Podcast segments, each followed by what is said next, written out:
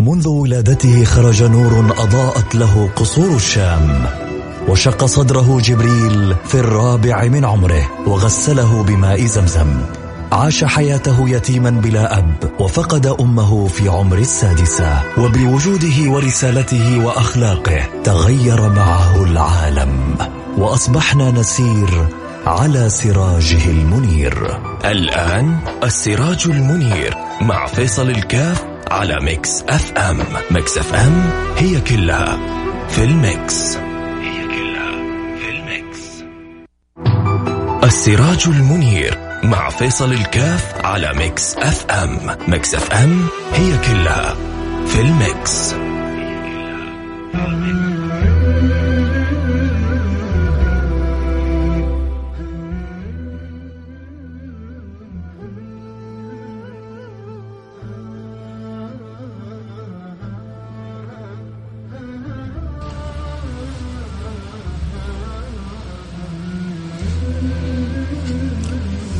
بسم الله الرحمن الرحيم الحمد لله والصلاة والسلام على رسول الله وعلى آله وصحبه ومن والاه وأسأل الله سبحانه وتعالى أن يوفقنا وإياكم لما يحب ويرضى وأن يجعلنا وإياكم ممن يسير على نهج البشير النذير وعلى هديه ذلك الحبيب السراج المنير سيدنا محمد صلى الله عليه وعلى آله وصحبه وسلم ويوفقنا وإياكم لما يحب ويرضى نتحقق حقيقة بقول الله سبحانه وتعالى لقد كان لكم في رسول الله أسوة حسنة. لمن يا رب؟ لمن كان يرجو الله. واليوم الآخر ومن فينا لا يرجو الله؟ ومن فينا لا يرجو اليوم الآخر. فإذا كان هذا رجاؤنا فبوابتنا إلى ذلك. حبيبكم محمد صلى الله عليه وعلى آله وصحبه وسلم. ما أجمل أن تدرك العقول ما أجمل أن تدرك القلوب. عظمة الحبيب المحبوب منزلة طبيب القلوب سيدنا محمد صلى الله عليه وعلى آله وصحبه وسلم. وبعد إدراك هذه العظمة البحث عن هذه الصلة بهذه المنزلة لأنه أسعد الناس من كان أقرب الناس إلى سيد الناس حبيبنا محمد صلى الله عليه وعلى آله وصحبه وسلم. وهل يصعب على الإنسان أن يكون في هذا الزمان من أقرب الناس لسيد الناس؟ لا والله. الباب مفتوح.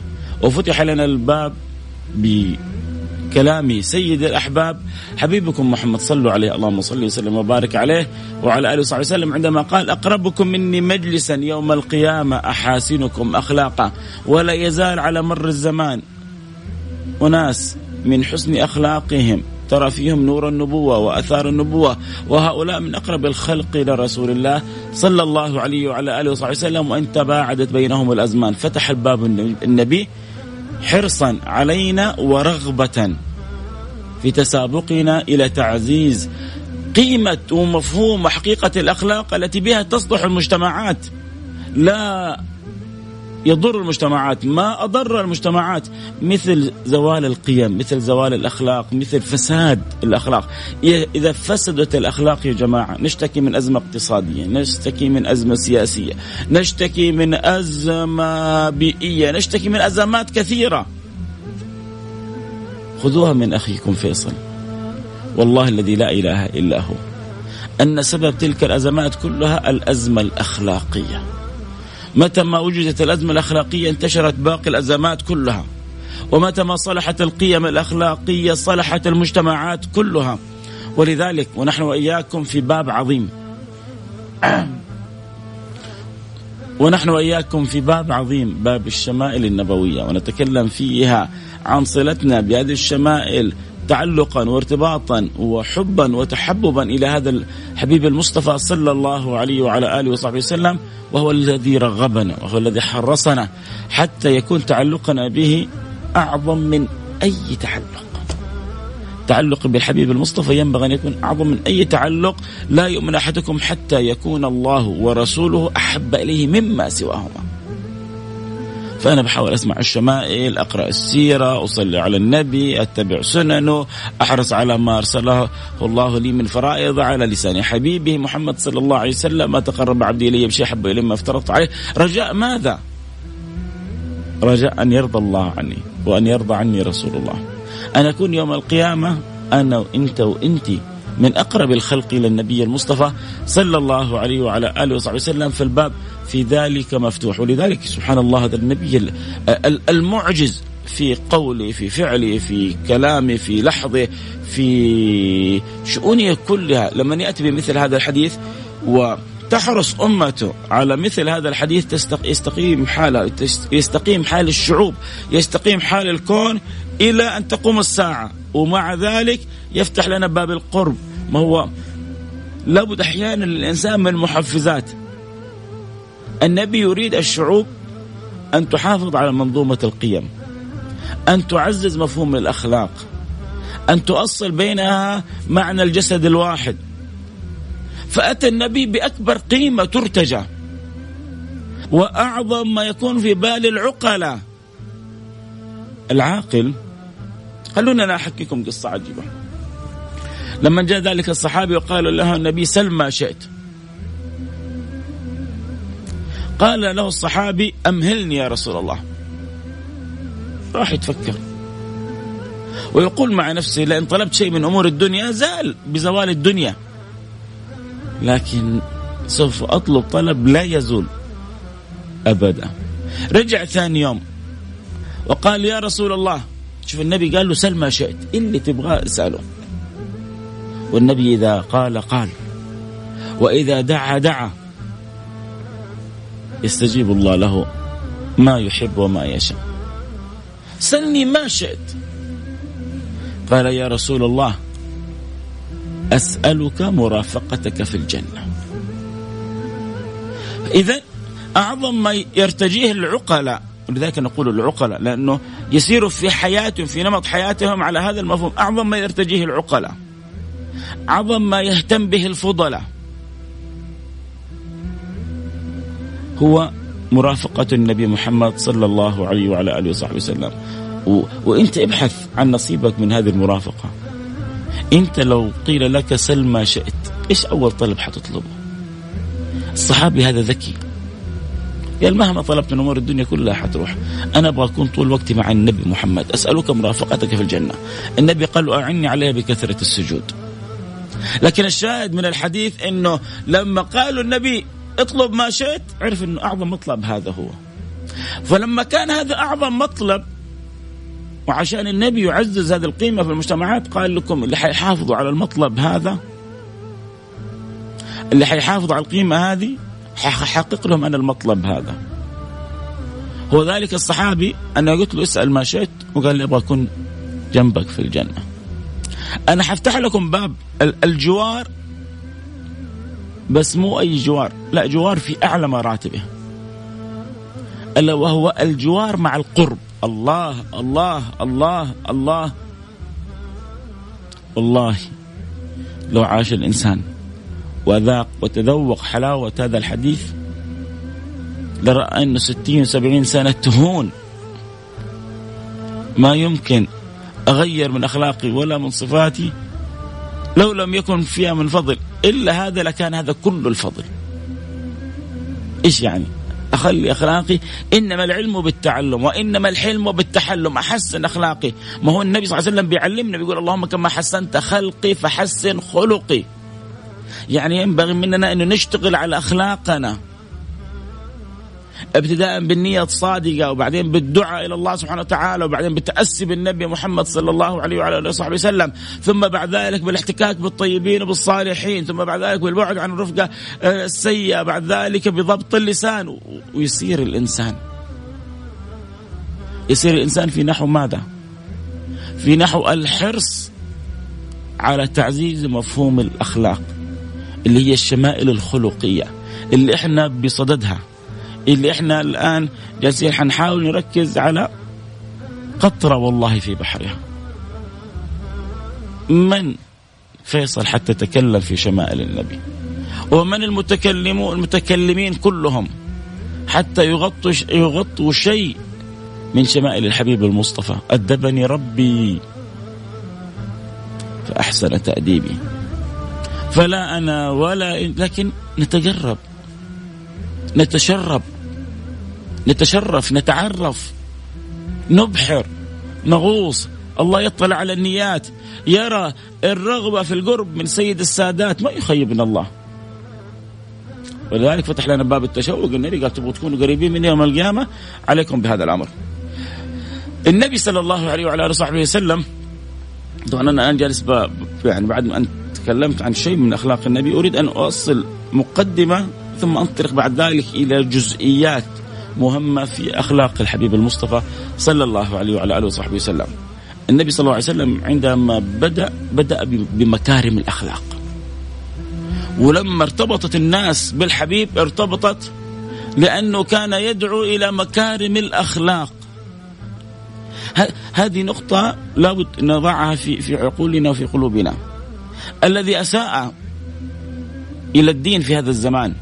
الذي أساء إلى الإسلام في هذا الزمان إنه يعني نحن المسلمون لم نكن نموذج مشرف لا في سلوكنا ولا في أخلاقنا لتمثيل هذا الدين على الوجه المرضي ما أقول الكل لكن كثير مننا للأسف.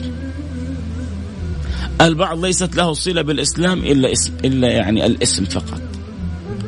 أما أفعاله وللأسف يعني تذهب إلى بعض الدول غير المسلمة تجد أنه أكبر نسبة لل... لمن في السجن هم من المسلمين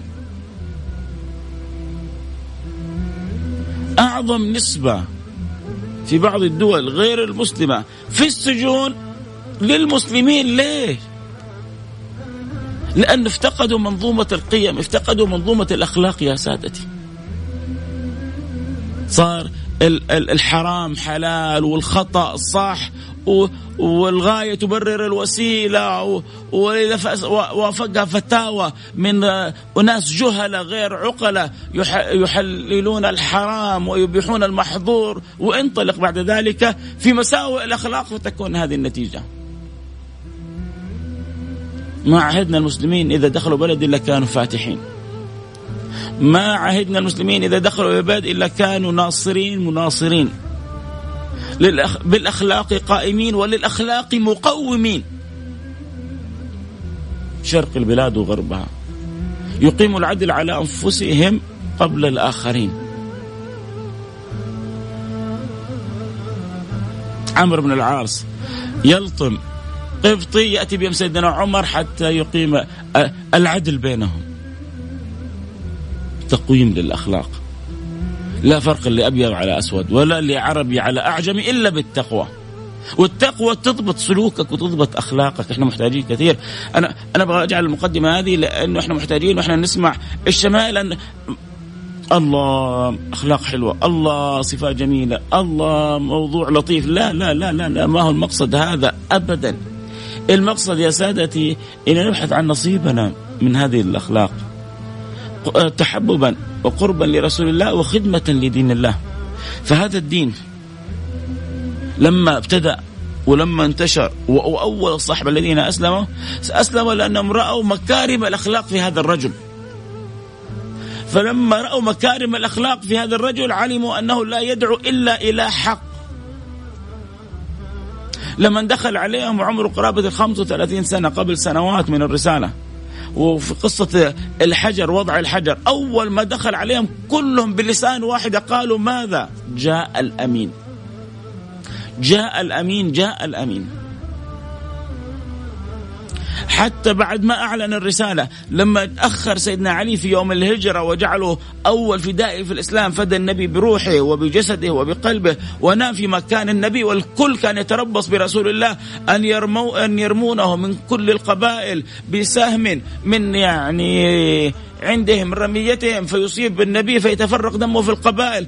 النبي خرج وجعل مكانه سيدنا علي. ما الذي أخر؟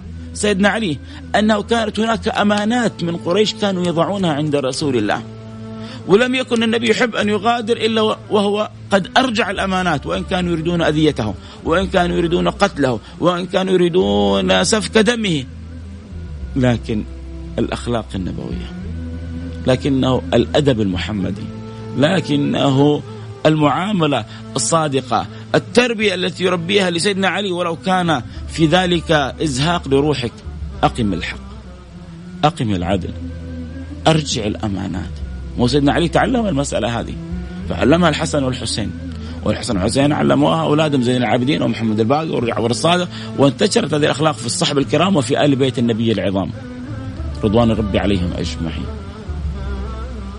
ف هكذا النبي كان يؤصل مكارم الأخلاق ثم بعد ذلك يجعل رسالته وكأنه محصور يقول إنما بعثت أنت الله أرسلك ليه؟ الأصل وما خلقت الجن والإنس إلا ليعبدون أي أن ترجع الناس إلى ربها أن تقوم صلة الناس بربها أن تزيل ذلك الإعوجاج وتجعلهم على الصراط المستقيم فاستقم كما أمرت. لكن جاء في الحديث قال إنما بعثت بعثت لأتمم مكارم الأخلاق. ليه؟ لأنه أسهل وسيلة وأسرع وسيلة وأقوى وسيلة للاستقامة تمام مكارم الأخلاق. ولما كان يتخابر الصحابة قبل إسلامهم إلى ماذا يدعو محمد؟ على طول أول إجابة إلى مكارم الأخلاق إلى إقامة العدل. فلما كان هذا الأمر انتشر الإسلام. ثم بعد ذلك أخذ يجري مجراه. ثم دارت الأيام. ومن كان ممن حملوا رسالة من بعد رسول الله. كانوا يجعلون الأخلاق هي هي الركن الركين هي عمود الخيمة في خدمة هذا الدين. ولذلك المتأمل في أحوال الدعاء إلى الله سبحانه وتعالى الأكثر تأثيرا. بماذا أثروا في شرق الأرض وغربها؟ بالأخلاق بالمعاملة الدين المعاملة. عندما أحسنوا ذلك أقاليم مثل شرق آسيا أسلمت من غير قطرة دم لما؟ لأنه قد قدم إليها أناس تشربوا الأخلاق النبوية. أصبحت تجري منهم مجرى الدم. فعاملوا الناس بتلك الأخلاق النبوية. فالناس قالوا لهم أنتم شأنكم آخر ووضعكم آخر. ما خبركم؟ قالوا ديننا الإسلام يربينا ويعلمنا على ذلك. دخلت تلك الأمم أفواج في الإسلام. ثلث أو نصف من دخلوا في هذا الدين إن لم يكن أكثر دخلوا من خلال منظومة الأخلاق يا سادتي. ابتداء بأكابر الصحابة مرورا إلى أقاليم الآن ومئات ملايين. كأندونوسيا وغيرها قرابة ال 270 مليون 90% كلهم يعني أغلبهم 90% وزيادة كلهم مسلمين. بإيش؟ أي حرب وصلت إلى أندونوسيا؟ إنها حرب النفس. إنها تطويع الأخلاق. إنها سلاح المعاملة مع الله. هذه الأسلحة هذه الأدوات والآلات اللي الناس الآن صارت مشغولة عنها. حتى لما نقرأ قول الله وأعدوا لهم ما استطعتم من قوة تحصر في في في أوجه معينة في القوة. أقوى قوة أنك تستطيع أن تضبط نفسك. ولذلك كان يقول النبي رجعنا من الجهاد الأصغر إلى الجهاد الأكبر. كيف أنا أضبط أخلاقي سلوكي غرائزي شهواتي شؤوني كلها. أنا أجعلها كما يحب الله. أنا أجعلها على مراد الله. ولذلك يا جماعة باب الشمائل الخلقية اللي إحنا إن شاء الله الآن بصدد باب جدا مهم يا سادتي. إن أردت أن تكسب القلوب فعليك بمحاسن بمكارم الأخلاق. إن أردت أن تؤثر في المجتمعات عليك بمكارم الأخلاق. إن أردت أن تكون من أقرب الخلق إلى رسول الله صلى الله عليه وسلم في ذلك اليوم فعليك بمكارم الأخلاق. إن أردت أن تكون محبوب عند سائر الخلق فعليك بمكارم الأخلاق. أن تكون أردت أن تكون مرضي عند الله تعالى فعليك بمكارم الأخلاق. وجرب وأحسن إلى من أساء لك. وتعامل بالحسنى مع الآخرين. وكن اجعل أخلاق النبي إن شاء الله حندخل في تفاصيلها جزء من حياتك. كن رحيم. كن متواضع. كن عطوف. كن ذو حياء. كن شجاع كن قوي كن أمين. صفات نحتاجها في أيامنا. نحتاج أن نتعلم ثقافة الرحمة. نحتاج نتعلم خلق الرحمة. نحتاج أن نتعلم خلق التماس الأعذار. كل واحد فينا صار يتصيد الآخر كل واحد فينا يصنف الآخر كل واحد فينا يتهم الآخر. ما كان النبي هكذا صلى الله عليه وسلم ما كان سبابا ولا شتاما ولا لعانا. كان ما يرضى إنه أحد من أصحابه يكلموا على أحد كان يقول لهم لا توغروا صدري. لا تجي تكلمني على فلان. ولما يبغى النبي صلى الله عليه وعلى آله وصحبه وسلم يتكلم عن خلق معين أو عن سلوك معين يحتاج إلى تعديل وإلى نظر كان يقول ما بال أقوام. ما بال أقوام يفعلون كذا وكذا. خلاص يفهموا هم. يوم جالسين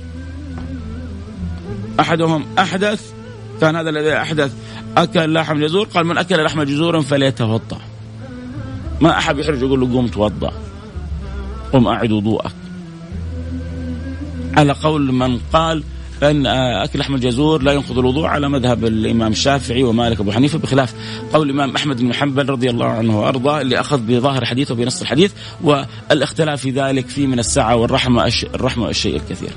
اذا يا سادتي هذه مقدمة بسيطة. احتياجنا وحاجتنا إلى علم الأخلاق إلى آه أن نحول الأخلاق إلى منهج وسلوك في حياتنا إلى أن نتشبه برسول الله صلى الله عليه وسلم تشبهوا بالصالحين إن لم تكونوا مثلهم إن التشبه بالكرام فلاح إن التشبه بالكرام فلاح كيف تتشبه بهم؟ تأخذ سنة من السنة تأخذ خلق من الأخلاق تأخذ أدب من الآداب. أه هذه تفتح لك بوابة الحب عند الله وعند رسوله. يقبل أشج بن عبد القيس يقول له النبي إن فيك خصلتان يحبهم الله ورسوله. الله ورسوله يحبوا لما يروا في عبادهم الأخلاق. تخلقوا بأخلاق الله كما آه، آه، ورد في في الحديث كما جاء. وروي عن رسول الله صلى الله عليه وعلى آله وصحبه وسلم تخلقوا بأخلاق الله. آه يحتاج الواحد مننا أن يأخذ. أنت خذ نصيبك. في تحصل فلان يا أخي يقولون فلان هذا يا أخي كريم. ما بعده عنده من الكرم. ما لا يعلم الله. يا أخي هذا إنسان رحيم قلبه رحيم يتقاطر رحمه يا أخي أنا شفت ناس كثير بس مثل هذا ما شفت في تواضعه. يا أخي متواضع هذا؟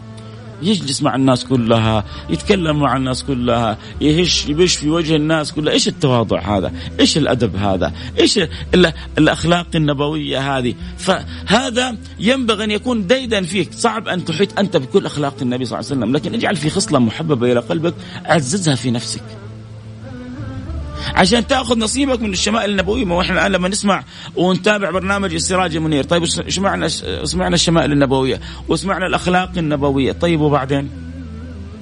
أول حاجة وأنا أرجوكم أرجوكم الله أرجوكم إنه وإحنا نسمع وإحنا نتابع وإحنا نشاهد إنه ننوي نقول يا رب الحديث اللي علمنا يا النبي اللهم كما حسنت خلقي فحسن خلقي نجعله دعاء يومي في حياتنا. ديدا منهج في حياتنا. ليه؟ عشان يصير لنا سير على ذلك الطريق. لما جاءت سيدتنا عائشة تبغى توصف النبي قالت كان خلقه القرآن. يا سلام على حبيبي محمد. ولما أراد الله أن يوصف النبي قال وإنك لعلى خلق عظيم الوصف الكامل للأخلاق. محمد أوصف لكم إياه؟ صاحب الخلق العظيم. أعظم ما يوصف به النبي أنه صاحب الخلق العظيم. أنت اجعل أعظم نصيب لك في صلتك برسول الله. بعد ما افترض الله عليك الأخلاق. وأبشر بأقرب مكان إلى رسول الله يوم القيامة. وأظن تستحق مننا هذا البذل وهذا العطاء حنبدأ إن شاء الله. وحنبدأ نتكلم في الشمال النبوية عن نماذج من الأخلاق النبوية. وحنبدأ بإذن الله سبحانه وتعالى في كلامنا عن التواضع وما أحوجنا في هذا الزمان في هذا الوقت. يعني خصوصا إلى أن نعمق مفهوم التواضع بيننا التع... أتعبنا التعالي أتعبنا الكبر أتعبنا الغرور أتعبتنا صفات وأخلاقيات ما هي لنا يا سادة. محتاجين أن نرجع إلى أصلنا. ليش؟ لأنه والله يعلم وأنتم لا تعلمون الله يعلم أن هذا فيه الخير لنا. رزقنا الله وإياكم أخلاق النبي وآداب النبي و... حسن الصلة بسيرة النبي حتى يرضى عنا رب العالمين ونكرم وإياكم بكمال الصحبة لسيد المرسلين. اللهم آمين يا رب العالمين. ما زال الحديث بقية. نلتقي على خير. اللهم آمين يا رب العالمين. وصلى الله وسلم على سيدنا حبيبنا محمد وعلى آله وصحبه أجمعين. والحمد لله رب العالمين. هروح فاصل سريع أحبتي ونبدأ مباشرة معاكم آه، فاصل الكلام في تواضع النبي سيدنا محمد صلى الله عليه وعلى آله وصحبه وسلم. و يمكن ما أعرف أقول من حسن أو من سوء حظكم أن مثلي يتكلم في هذا الباب لأنه من أنا حتى أشرح هذا الباب لأولي الألباب أمثالكم لكن الله يفتح علي وينطق لساني ويجعل الصدق في جناني. حتى نتكلم بالأدب فنرقى أعلى الرتب في الكلام عن من ينال به الأرب سيدنا حبيبنا محمد صلى الله عليه وعلى آله وصحبه وسلم. الله يجعلنا وإياكم من أقرب الخلق إليه. اللهم آمين يا رب العالمين. اللي يحب يتابعوا طبعا الحلقة أحبتي صوت صورة ممكن ينضموا للإنستغرام live @فيصل كاف. الإنستغرام live @فيصل كاف أو على البيرسكوب @ميكس اف ام @ميكس اف ام تحب تفتح بيرسكوب آه، تابع البث صوت صورة أو كذلك على الإنستغرام live @فيصل كاف F A I S A L K A F المجال مفتوح للجميع. آه الله يوفقنا وإياكم لما يحب ويرضى. طبعا الحلقة تبث آه آه الساعة 9 المساء كل جمعة وسبت الجزء الأول هذا يبث على إقرأ آه والجزء اللي بعد قليل حيبث على إقرأ كذلك الجزء الأول يوم الجمعة والجزء الثاني يوم السبت الساعة التاسعة مساء. الله يوفقنا وإياكم لما يحب ويرضى. نروح الفاصل سريع ونرجع ونكمل. آه الكلام حيكون جميل لأنه بنتكلم عن تواضع الجميل. عن التواضع الجميل للحبيب الجميل حبيبكم محمد. فرصة خلال الفاصل نروح نرجع. تدعو من تحبون تذكروا من تحبون أن يستمعوا إلى سلوك وأخلاق وأدب حبيبكم رسول الله. صلى الله عليه وعلى آله وصحبه وسلم. الله يوفقنا وإياكم لما يحب ويرضى. فاصل ونرجع نواصل. خليكم معنا لا أحد يروح بعيد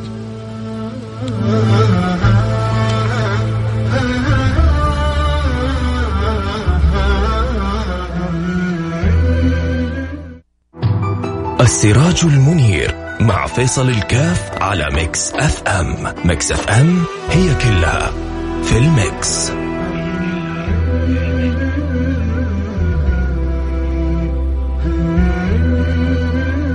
طبعا ذكر الاحبه اللي يحب يتابع الحلقة صوت وصورة يستطيع ينضم لنا الإنستغرام live @فيصل كاف والبرسكوب @ميكس اف ام وحلقتنا الآن حتكون حنحاول نعرج على ملامح من تواضع الحبيب المصطفى صلى الله عليه وعلى آله وصحبه وسلم.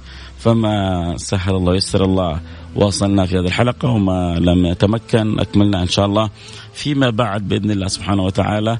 كملنا الله وإياكم بآداب وأخلاق وصفات النبي المصطفى صلى الله عليه وعلى آله وصحبه وسلم.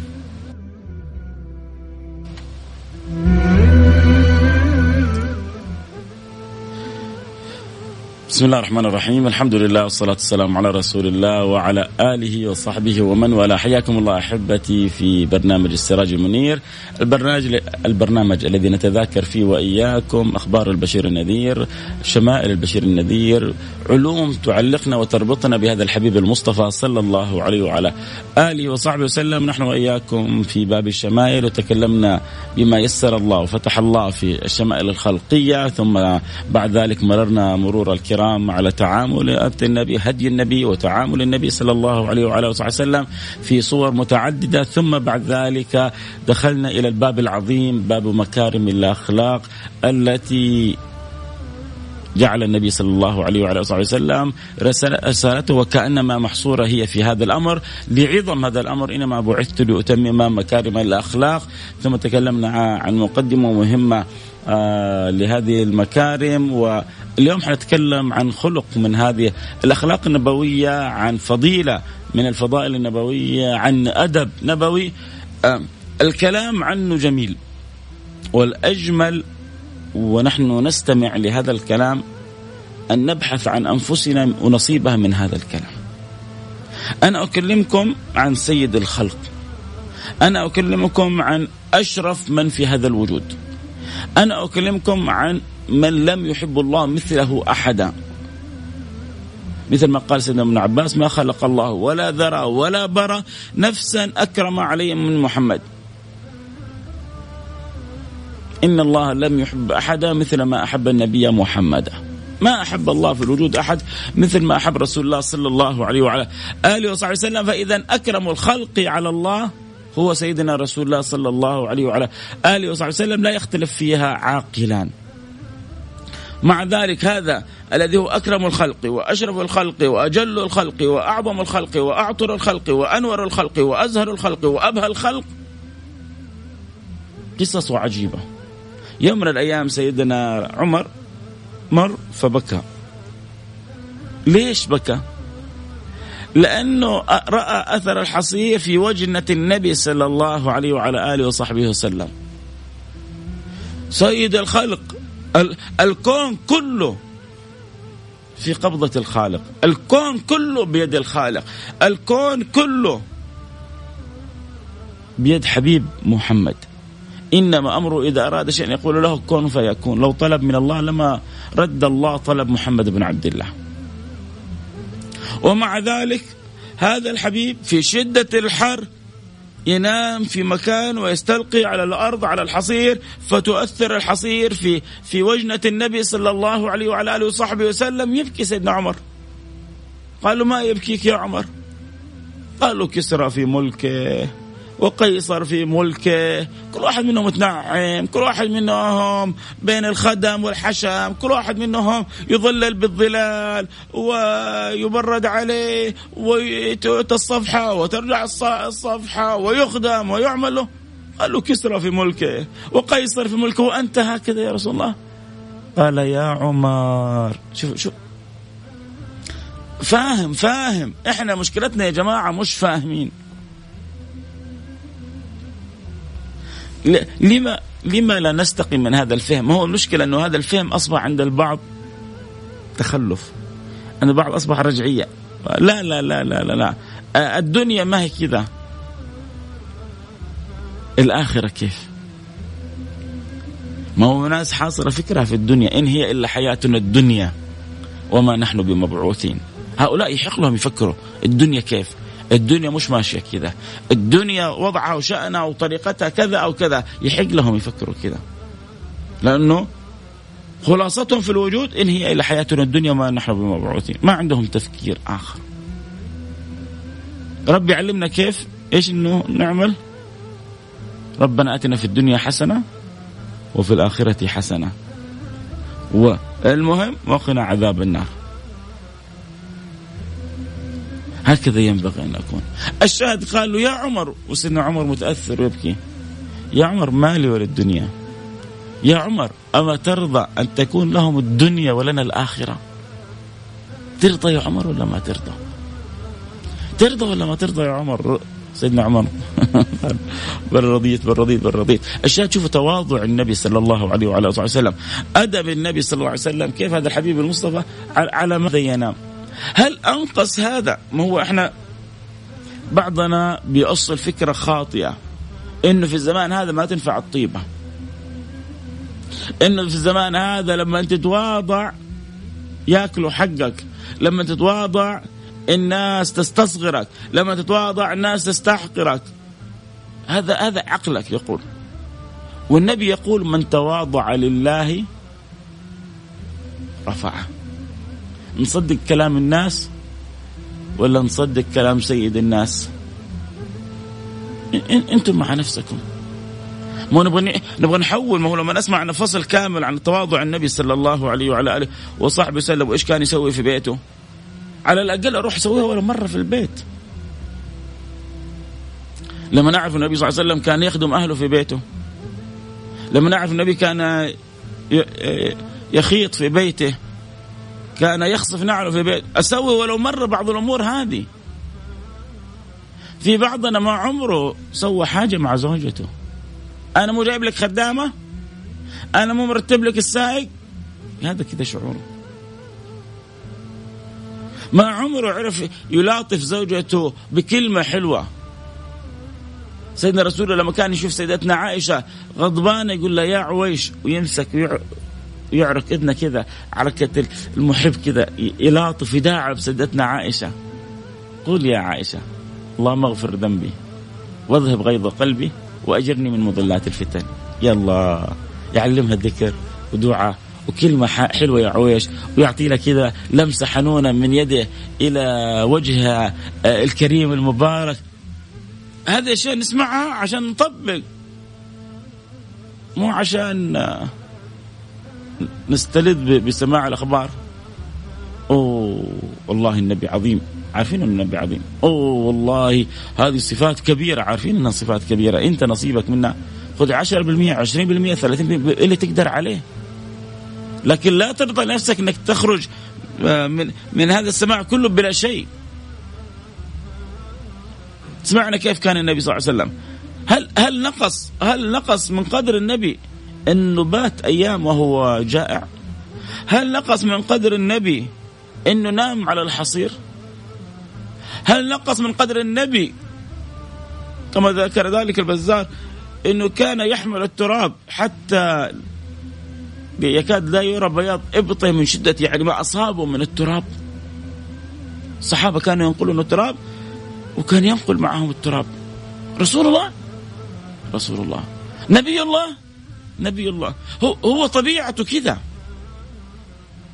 الحبيب المصطفى طبيعته كذا. يوم من الأيام يعني قال لهم نأتي بشاه واحد قال أنا أجيب الشاة. الثاني قال أنا أسلخها. الثالث قال أنا أذبحها. الرابع قال أنا أقطعها.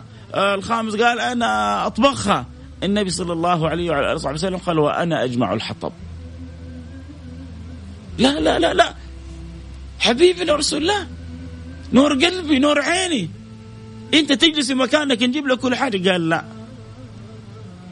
إن الله لا يحب أن يرى أحدا مميزا بين أصحابه وأنا لا أحب أن أكون مميزا بين أصحابي.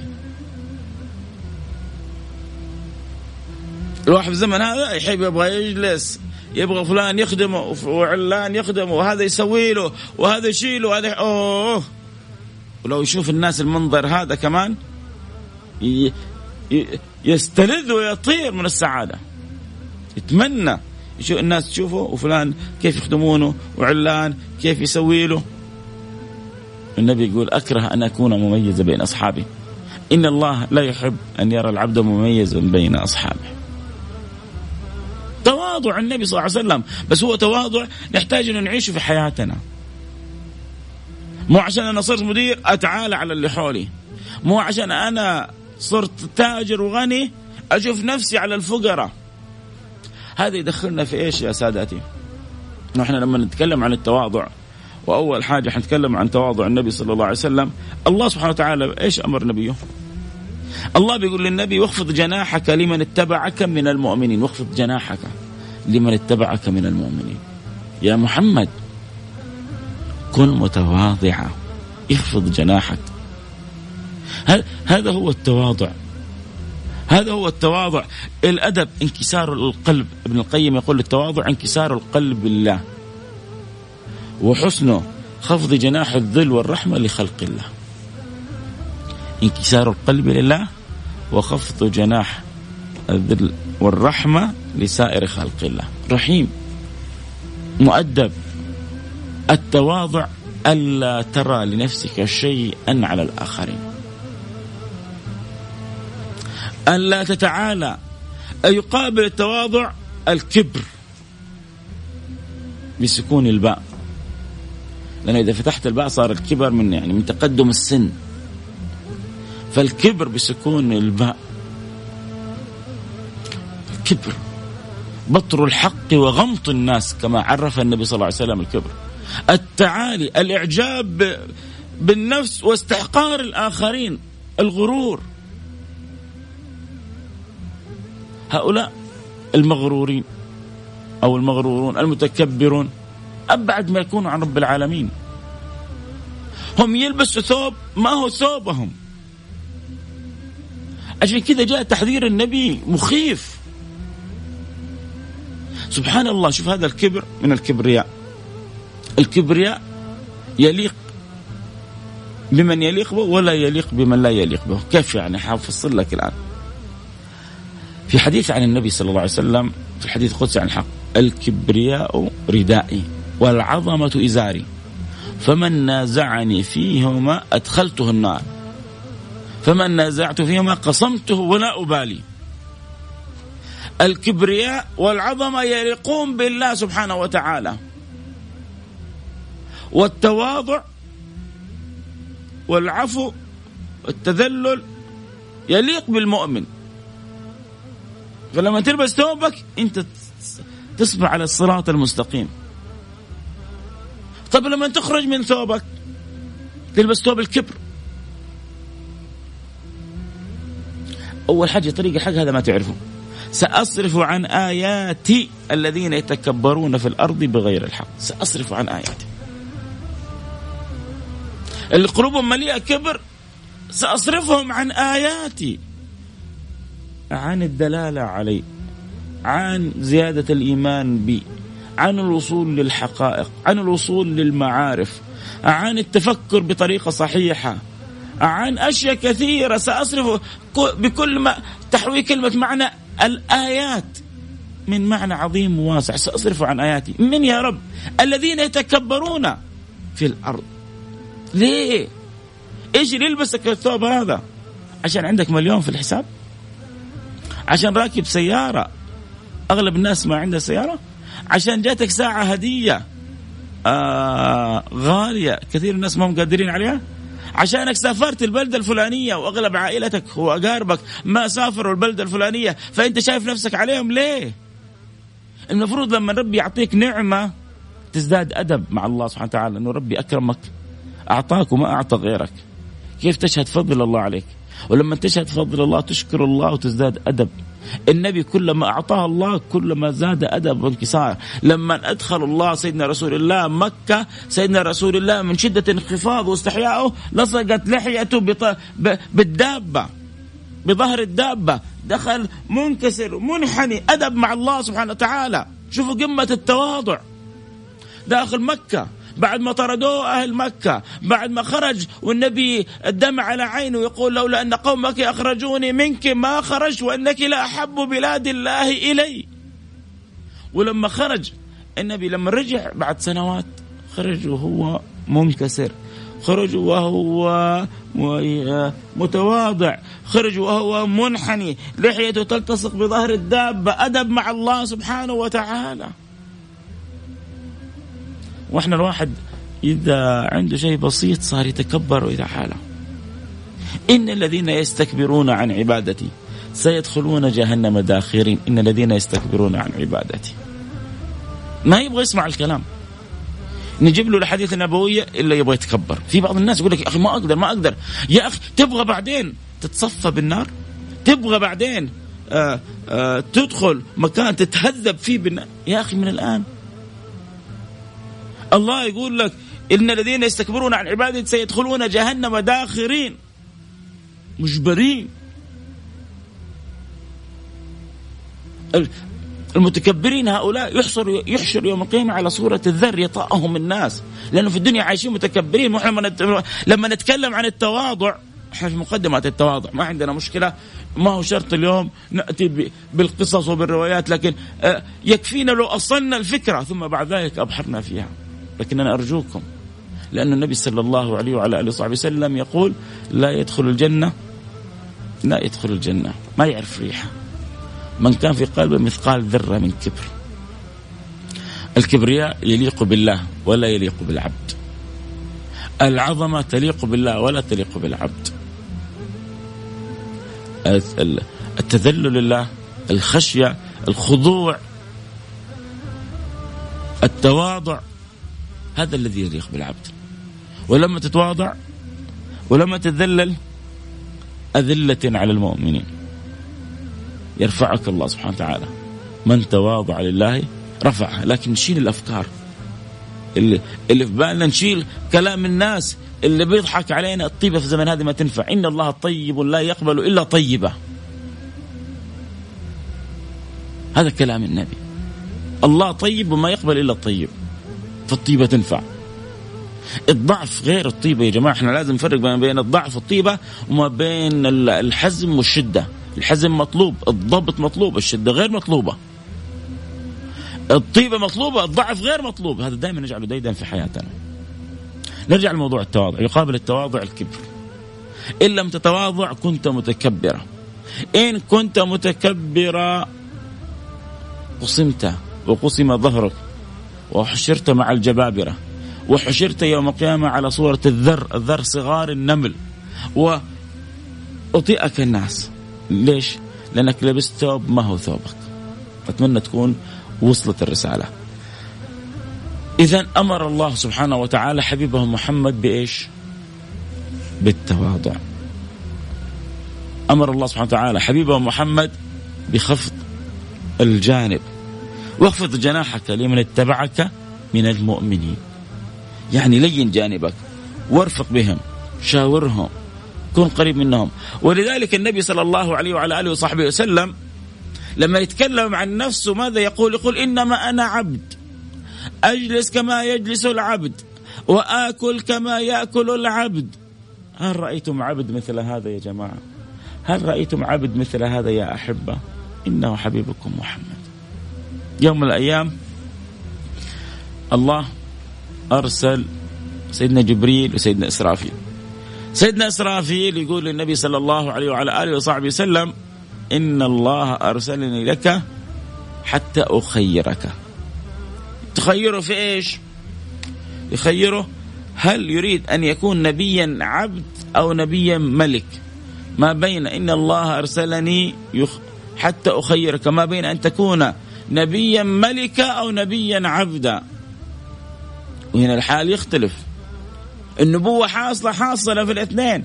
فلا تظن أنك لو اخترت أن تكون نبيا ملكة أنه حينقص قدرك أو مقدارك أو شيء من آه، منزلتك. لأنه أنت نبي نبي. ولك بعد كذا أن تختار أن تكون نبيا عبدا في حالة المسكنة. ما هو بيقول اللهم اجعلني مسكينا واحشرني. في زمرة المساكين أو نبيا ملكا هب لي ملكا لا ينبغي لأحد من بعدي. ما هو سيدنا سليمان طلبها. وما أنقصت من قدر سيدنا سليمان. ولكن اختيار النبي أعلى من قدر النبي فوق سائر الأنبياء. سيدنا رسول الله يقول فنظرت إلى جبريل. شوف شوفوا هذا يا جماعة هذه والله دروس. مع انه النبي يقدر يختار من غير سيدنا جبريل لكن إيش المانع؟ أحد حولي ممكن يفيدني إيش المانع إني أستفيد منه؟ إيش المانع إني أتلقى عنه؟ إيش المانع إيش المانع إني أستأنس برأيه؟ في ناس متكبرين ما يحبوا يشاوروا أحد ولا يأخذوا برأي أحد ولا يلجأوا لأحد. ليه؟ الله يقول للنبي وشاورهم في الأمر. هذا أدب هذا تربية على التواضع. حتى لو كنت أنت أعلمهم حتى لو كنت أنت أفضلهم حتى لو كنت أنت أكثرهم معرفة. الله يقول للنبي وشاورهم في الأمر. ما هو عيب إنك تشاور لما تشاور أصحابك تربيهم لما تشاور أصحابك تطور فكرهم لما تشاور أصحابك تنمي إيه، أركان المعرفة والإدراك عندهم لما تشاور أصحابك تكسب قلوبهم ألف فائدة وفائدة في مشا... في, في في هذا الأمر. لكن المتكبر ما يقدر متعالي متغطرس شايف نفسه على الناس. سيدنا رسول الله يرتب أمر في غزوة بدر. يجي له سيدنا الحباب المنذر أهو أمر من عند الله؟ فنأخذ به أمر الرأي والمشورة. قال له الرأي والمشورة. قال له نروح لل... عند البئر أحسن. أنت تعلمني؟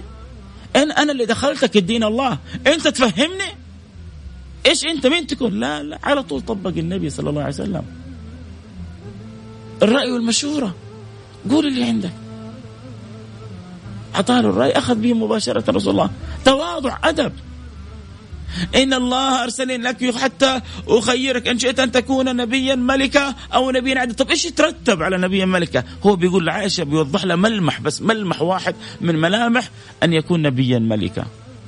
قال فنظرت إلى جبريل فأشار لي بيده أن تواضع فاخترت أن أكون نبيا عبدا الله. سيد العبيد. ما هو أعظم ما مدح به النبي إيش؟ سبحان الذي أسرى بعبده. أعظم ما مدح به رسول الله صلى الله عليه وسلم في القرآن الكريم سبحان الذي أسرى سبحان الذي أسرى بعبده. ليلا من المسجد الحرام إلى المسجد الأقصى. ليه؟ لأن الله وصف فيها نبي محمد بالعبودية الكاملة. اخترت أن أكون نبيا عبدا. يقول سيدنا عائشة رسول الله صلى الله عليه وسلم ولو قلت نبيا ملكا ثم شئت لصارت معي الجبال ذهبا. ملمح هذا هذا مش كل شيء. هذا ملمح يبين لها مفهوم نبيا ملكا. الحال بيكون مختلف. هذا اللي اللي مات وما شبع من طعام يومين متتاليين. هذا اللي ربي اختاره وما كان يوقد في بيته بالشهور نار. هذا الذي كان يربط على بطن الحجر. لو اختار نبيا ملكا لسيرت الجبال معه ذهب. يقول سيدتنا عائشة ولو اخترت نبيا ملكا وشئت لسيرت معي الجبال ذهبا. ملمح من ملامح نبيا ملكا اختار أن يكون نبيا عبدا. قال أشبع يوم فأشكر الله على نعمه أجوع يوم فأصبر على قضاء الله. إنما أنا عبد. آكل كما يأكل العبد وأجلس كما يجلس العبد. هكذا يذكر الحبيب المصطفى صلى الله عليه وعلى آله وصحبه وسلم. ما زال الحديث بقية. ما زلنا متواصلين في الكلام عن تواضع سيدي رسول الله. ذكرنا مقدمة في الأخلاق. ذكرنا مقدمة في أهمية التواضع. آه ذكرنا ضرورة أن نخلع عننا ثوب الكبر. فلا الكبرياء رداؤنا ولا العظمة إزارنا. هي هي تناسب الحق سبحانه وتعالى. ومن نازع فيهم الحق أدخله النار. من نازع فيهم الحق قصمه ولا يبالي. إيش ثوبنا إحنا ثوبنا ما لبسه رسول الله. ولباس التقوى ذلك خير. ثوبنا التواضع. ثوبنا الأدب مع الله سبحانه وتعالى. ثوبنا التذلل بين يدي الله. ثوبنا التذلل للمؤمنين أذلة على المؤمنين. ثوبنا أن نكون قريبين أن لا نتعالى لا, لا, لا نرى لنفسنا شيء على أحد حتى على أنفسنا. ملأ الله قلوبنا أدب وتواضع وخلقنا بأخلاق رسول الله. ما زال يعني في باب التواضع يحتار الواحد إيش ينقل لكم من أخبار النبي صلى الله عليه وسلم. تعاملوا مع زوجاته. تعاملوا مع أصباطه تعاملوا مع أصحابه آه، تواضعوا وتذللوا بين يدي مولاه بكاء صلى الله عليه وعلى آله وصحبه وسلم. تتخيل تجي اما في الطريق يعني أنت أنت الآن لو جاء واحد وقفك في الطريق يقول لك ابغاك ضروري الآن وأخذك معي ويأخذك ساعة ساعتين ثلاثة عشان عنده موضوع في باله. يا عمي أنا فاضيلك يا عمي أنا لا مشغول. كانت الأمة تأخذ بيد رسول الله فلا يتركها حتى يقضي لها حاجتها. مثال من أمثلة كثيرة تحير بالرأس. كلها إن شاء الله حنتواصل ونفصل فيها قدر المستطاع فيما يقبل علينا من الحلقات. لكن المهم نسأل الله سبحانه وتعالى أن يخلقنا بأخلاق سيد السادات. إنه في قلوبكم. واصدقوا في النية. واحرصوا على نموذج الأخلاق العام وتشبثوا بخلق من الأخلاق.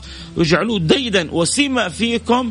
يحبكم الله ورسوله وفقنا الله وإياكم لما يحب ويرضى ونلتقي على خير. اللهم آمين يا رب العالمين وصلى الله وسلم على سيدنا حبيبنا محمد وعلى آله وصحبه أجمعين والحمد لله رب العالمين. حياكم الله أحبتي ما شاء الله تبارك الله. آه، يعني كنا مرتبين كلام.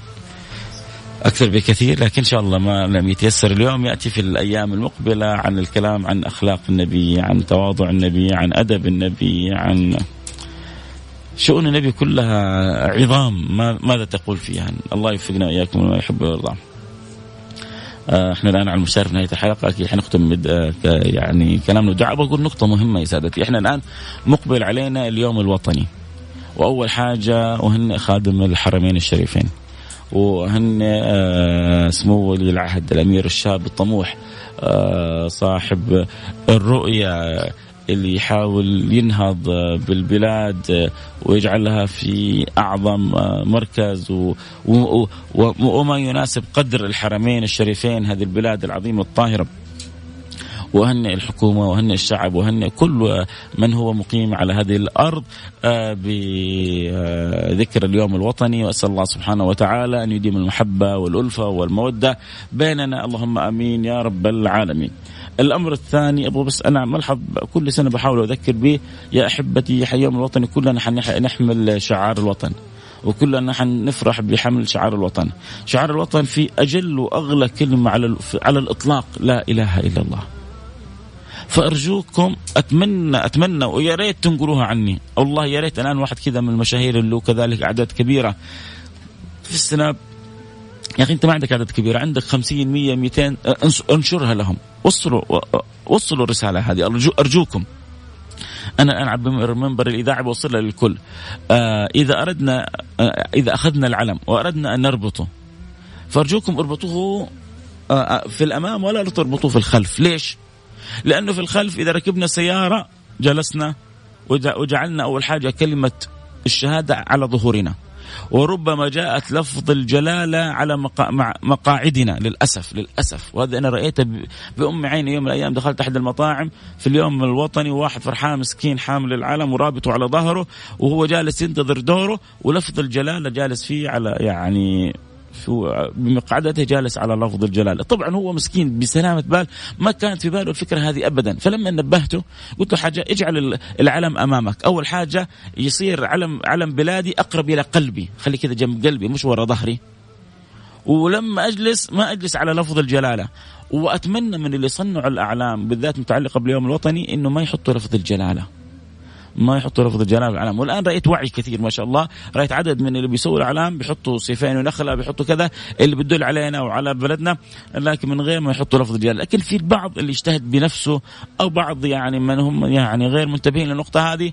فلذلك ينبغي أن ننبه بعضنا البعض انه والله لما إذا اردنا أن نحمل علم السعودية وفي لفظ الجلالة نجعله أمامنا وما نجعله في ظهرنا.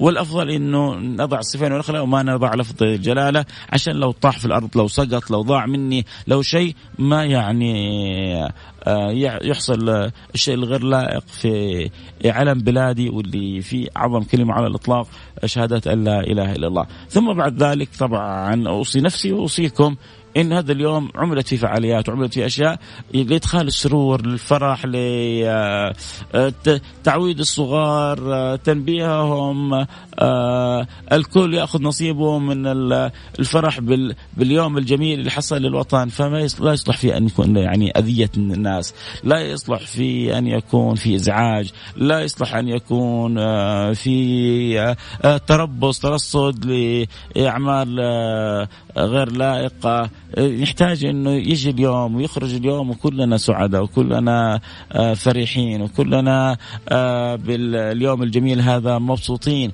وندعو الله من قلوبنا إن الله سبحانه وتعالى يحفظ لنا مملكتنا الغالية ويحفظ لنا بلادنا ويحفظ لنا الحرمين الشريفين آه، من كل سوء ومن كل مكروه ويديم لنا فيها الخير والأمن والأمان. علينا واجب كبير. إحنا بس نبغى من الوطن ومن البلد علينا واجب كبير كذلك تجاههم. فيا ريت إنه نقوم بالدور اللي علينا تجاه وطننا وتجاه بلدنا. اللهم آمين. يا رب العالمين. آه ما أبغى أطيل عليكم أكثر نختم حلقتنا على العادة بالدعاء. آه، أكرر آه، تهنئتي لخادم الحرمين الشريفين لسمو ولي عهده سمو الأمير آه، الشاب الطموح محمد بن سلمان. وفقه الله لكل ما فيه الخير للعباد والبلاد للشعب للحكومة لكل من يقيم على هذه البلد. وأدام الله أفراحنا وأدام الله أيامنا الجميلة. وحفظنا الله وإياكم وسائر بلاد المسلمين من كل مكروه اللهم اللهم آمين. يا رب العالمين. بسم الله الرحمن الرحيم. الحمد لله رب العالمين. اللهم صل وسلم على سيدنا حبيبنا محمد وعلى آله وصحبه أجمعين. اللهم يا أكرم الأكرمين ويا أرحم الراحمين. اللهم اسالك أن تهدينا وأن تصلحنا وأن تنور قلوبنا وقوالبنا وأن تردنا اليك مردا جميلا. اللهم اهدنا فيمن هديت وعافنا فيمن عافيت وتولنا فيمن توليت وبارك لنا فيما أعطيت وقنا برحمتك واصرف عنا شر ما قضيت فإنك تقضي بالحق ولا يقضى عليك. اللهم أرنا عجائب كرمك وجودك وفضلك ورحمتك بنا. يا رحيم ويا رحمن يا حنان. منان ويا منان يا ذا الجلال والإكرام يا من لا تخيب من دعاك ولا ترد من رجاك نسألك أن تقبلنا وأن تردنا إليك مردا جميلا أسألك أن تصلح لنا أحوالنا وأخلاقنا وصفاتنا وأدابنا ومعاملاتنا وأن ترحمنا برحمتك الواسعة إنك أرحم الراحمين. اللهم من يريد ببلادنا سوء ومن يريد ببلادنا مكروه فاصرفه عنا واحفظ لنا بلادنا بالحفظ الذي تحفظ به خاصة من تحب. اللهم سيدنا إبراهيم دعا لنا ربي ربي اجعل هذا بلدا آمنا. ربي اجعل هذا بلدا وإذ قال إبراهيم ربي اجعل هذا بلدا آمنا. اللهم فأدم علينا بركات دعوة سيدنا إبراهيم في سائر أمورنا وأنت راضي عنا يا رب العالمين. اللهم اصلح الراعي والرحية واصلح الأمة المحمدية. اللهم احفظ لنا خادم الحرمين الشريفين ووفقه لكل ما تحب وترضى وفقه لي عادل لكل ما فيها الخير للعباد والبلاد. وارزقهم البطانة الصالحة واجعل في من حولهم الصدقة والإخلاص لخدمة العباد والبلاد على الوجه الذي يرضيك يا رب العالمين. وارحمنا وارحمهم برحمتك الواسعة. اللهم من يسمعني في هذه الساعة. وله حاجة فاجعلها ساعة قضاء للحوائج. وسع لنا في أرزاقنا واقضي عنا ديوننا واشفنا من جميع أمراضنا. وتب علينا توبة نصوح طهرنا بها قلبا وجسمنا وروح اللهم نسألك توبة قبل الموت وشهادة عند الموت ومغفرة بعد الموت. وعفو عند الحساب وأمان من العذاب. وارزقنا الجنة وارزقنا النظر إلى وجهك الكريم. في أعلى مراتب التوفيق وأنت راضي عنا. وافتح لنا أبواب القبول وبلغنا المأمول وفوق المأمول. وارزقنا كمال الصلة بالحبيب الرسول. واجعلنا من أقرب الخلق إلى حبيبك محمد. حسن أخلاقنا يا رب. حسن أخلاقنا يا رب. حسن أخلاقنا حتى نكون من أقرب الخلق إلى سيدي رسول الله صلى الله عليه وسلم. أقربكم مني مجلسا يوم القيامة. أحاسنكم. أخلاق. اللهم آمين يا رب العالمين. اللهم نسألك يا رب العالمين. كل صاحب هم أن تفرج همه. كل صاحب ضيق أن تفرج ضائقته. كل من يبحث عن وظيفة أن تيسر له وظيفته. كل من يبحث عن زوجة أن تيسر له زوجة صالحة غاية في الجمال والخلق. كل من تبحث عن زوج لها أن تيسر لها الزوج الطيب الذي يصونها ويحفظها ويسعدها. وكل من تزوجوا ويبحثون عن الذرية الصالحة. كن لهم واعنهم واخرج منهم. الكثير الطيب والذرية الصالحة. اللهم لا تقفنا على عسر واجعل أمرنا كله يسر. وارضى عنا بما ترضى به عن خاصة اجعلنا عندك محبوبين واجعلنا عندك مصطفين واجعلنا عندك مخلصين مخلصين واجعلنا عندك مقبولين واجعلنا عندك محفوظين. واحفظنا بحفظك الذي تحفظ به عبادك المخلصين المخلصين. إن عبادي ليس لك عليهم سلطان اجعلنا منهم. يا رب العالمين. وارحمنا برحمتك الواسعة. إنك أرحم الراحمين. أحسن خاتمتنا وأنت راضي عنا. واجعل آخر كلامنا من الدنيا لا إله إلا الله. حيث أخبرنا حبيبك محمد فقال من كان آخر كلامه من الدنيا لا إله إلا الله دخل الجنة. اللهم اجعلنا كذلك. وبلغنا ما هنالك. واسلك بنا أعظم المسالك. ولا تجعل فينا ولا معنا ولا من بيننا ولا من حولنا شقيا ولا هالك. وارحمنا برحمتك الواسعة. إنك أرحم الراحمين. نلتقي على خير. كنت معكم أحبكم فيصل كاف آه، اللي يحب يتابع البرنامج هذا في المساء على قناة اقرأ الساعة التاسعة كل جمعة وسبت. آه، ذكروا كل من تحبه تابع الحلقة كذلك في المساء. اللي يحب يتابع الحلقة الآن بعد ما ننتهي بعد قليل البث حيكون موجود على الإنستغرام live @فيصل كاف لمدة يوم كامل وعلى البيرسكوب @ميكس اف ام ما شاء الله إلى ما يشاء الله. في أمان الله. السلام عليكم ورحمة الله وبركاته. سامحونا على رداءة الصوت إن كانت يعني في الصوت رداء فقمت يعني حاولت آه أن أتج... أن أحسن صوتي قدر المستطاع لكن يعني البحة لازمتني اليوم. فإن شاء الله ما أكون أزعجتكم. في أمان الله.